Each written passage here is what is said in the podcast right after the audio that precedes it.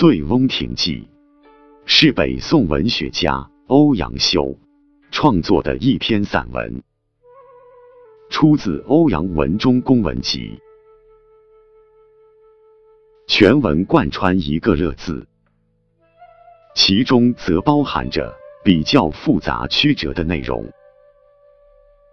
一则暗示出一个封建地方长官能与民同乐的情怀；一则在寄情山水背后隐藏着难言的苦衷。欧阳修正当四十岁的盛年，却自号醉翁。而且经常出游，加上他那饮少折醉、颓然乎其间的种种表现，都表明欧阳修是借山水之乐来排遣谪居生活的苦闷。作者醉在两处：一是陶醉于山水美景之中；二是陶醉于与民同乐之中。好的散文应为诗，要创作出优美的意境。所谓意境，包含着意和境两个方面。它是浸润着作者主观感情的艺术画面。优秀的散文应该有风光绮丽的图画美，给读者独特的审美感受，以悦目而致赏心。《醉翁亭记》的思想义脉是一个“乐”字，最终之乐，它像一根彩线连缀各幅画面，而醉翁之意不在酒，在乎山水之间也。放晴林木，醉意山水，这是作者的真意。作者就根据这样的意。写了秀丽的景，从而达到情与景的交融，意与境的相写。全文共四段，条理清楚，构思极为精巧。第一段写醉翁亭之所在，并引出人和事。首先以。环滁皆山也五字领起全文，将滁州的地理环境一笔勾出，点出醉翁亭坐落在群山之中。又写酿泉，其名字透出了泉与酒的关系。好泉酿好酒，好酒叫人醉。醉翁亭的名字便暗中透出。然后写醉翁亭，从上文可以看出，醉翁亭坐落的位置山清水秀，为下文的活动安排了一个优美独特的背景。作者接着转向叙事抒情，用两个短句自问自答，道出亭的来历。作之者谁？山之僧，智仙也。明之者谁？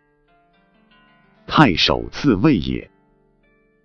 同时点出，醉翁之意不在酒，在乎山水之间也。山水之乐，得之心而娱之酒也。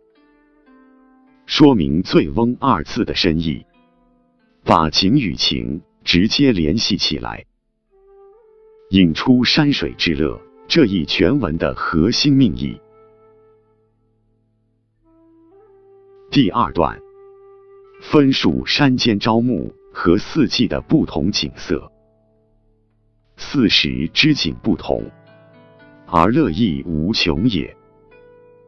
这是上一段总写山水之乐的具体化。这里用对偶句描写，散句收束。抑扬顿挫，音韵写美。第三段写出人的游乐和太守的宴饮。此段描写由景物转移到人事上。太守乐中酒酣而醉，此醉是为山水之乐而醉，更为能与利民同乐而醉，体现太守与下属关系融洽、政通人和，才能有这样的乐。第四段写宴会散，众人归的情景。然而禽鸟知山林之乐，而不知人之乐；人之从太守游而乐，而不知太守之乐其乐也。作者巧妙地用禽鸟之乐衬托游人之乐，又以游人之乐衬托太守之乐。但太守之乐与众不同，不是众人所能理解的。作者并没有袒露胸怀，只含蓄地说：“醉能同其乐，醒能述以文者，太守也。”此句与醉翁亭的名称“醉翁之意不在酒，在乎山水”之间前后呼应。并与楚人游、太守宴、众宾欢、太守醉连成一条抒情的线索，曲折的表达了作者内心复杂的思想感情。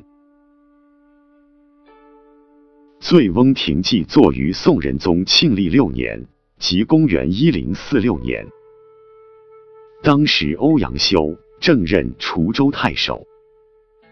欧阳修在滁州实行宽简政治，发展生产，使当地人过上了一种和平安定的生活，年丰物富，而且又有一片令人陶醉的山水，这是使欧阳修感到无比快慰的。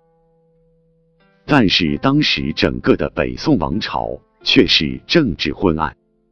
奸邪当道，一些有志改革图强的人纷纷受到打击，眼睁睁的看着国家的积弊不能消除，衰亡的景象日益增长，这又不能不使他感到沉重的忧虑和痛苦。